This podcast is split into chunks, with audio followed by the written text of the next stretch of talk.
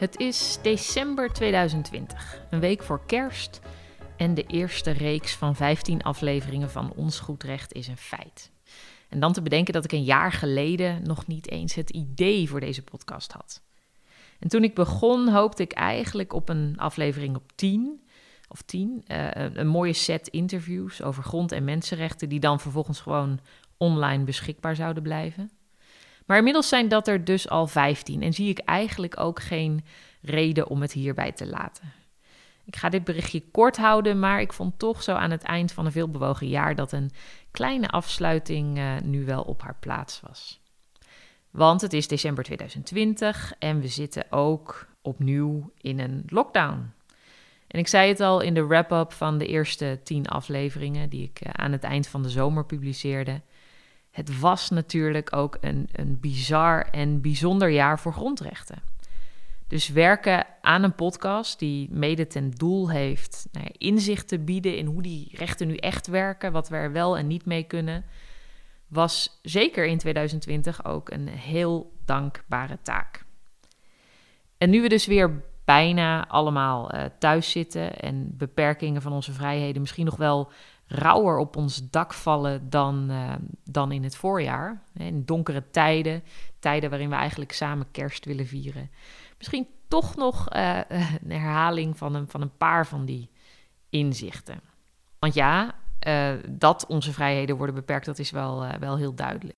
De, we hebben de vrijheid van meningsuiting, van godsdienst, het recht om te demonstreren op een persoonlijke levenssfeer. Maar denk bijvoorbeeld in het kader van een vaccin ook aan het recht op onaantastbaarheid van het lichaam.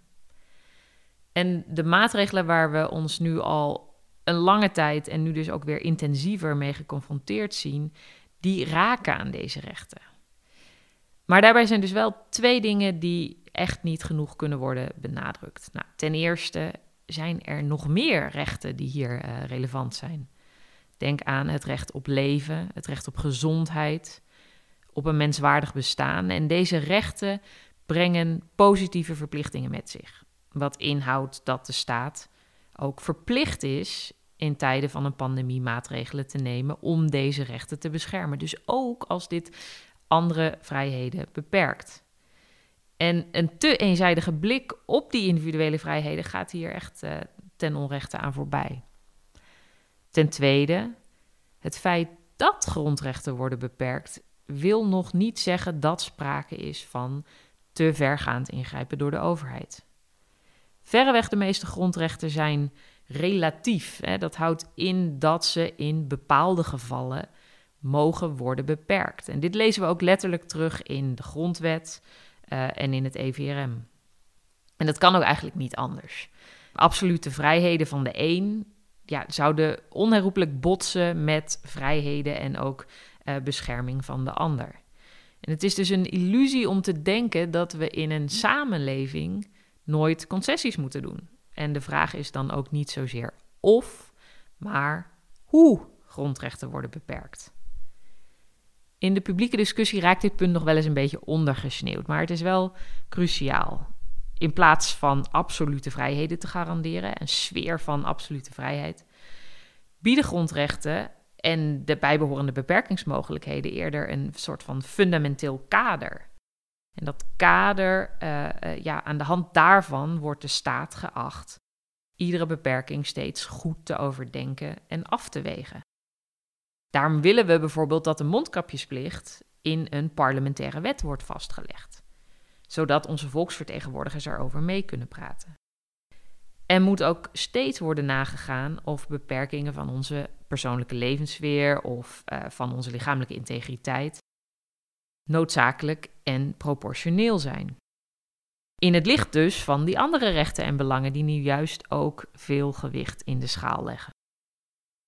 En dit wil dus zeker niet zeggen dat we alle beperkingen altijd zomaar voor lief moeten nemen. Maar wat het wel laat zien is dat goed doordachte en gerechtvaardigde beperkingen er nu juist voor kunnen zorgen dat ieder zijn steentje bijdraagt aan de bescherming van anderen en van het algemeen belang. En grondrechten zijn dus ook echt niet bedoeld om noodzakelijke bescherming steeds te blokkeren. Goed, tot zover deze uh, korte kerstboodschap. Ik wil natuurlijk ook van deze gelegenheid gebruik maken om mijn gasten nog één keer heel hartelijk te bedanken. Tussen mei en december sprak ik achtereenvolgens met Janneke Gerards, Jan-Peter Loof, Jelle Klaas, Barbara Ome, Roel de Lange, Tom Barkhuizen, Manon Juliger, Brigitte Toebes, Lineke Slingenberg, Shervie Oesman, Reinier van Zutphen, Karin de Vries, Paul van Sassen van Iselt, Alexandra Timmer en Egbert Meijer. Wat een mooie lijst, daar ben ik heel erg uh, blij mee. Veel dank dat jullie het lef hadden aan, om aan deze gloednieuwe podcast mee te werken. En het succes van de eerste reeks uh, dank ik dan ook echt aan, aan deze gasten. Maar natuurlijk ook aan de luisteraars, aan de volgers online en aan iedereen die reageerde op of doorpraatte over de verschillende afleveringen.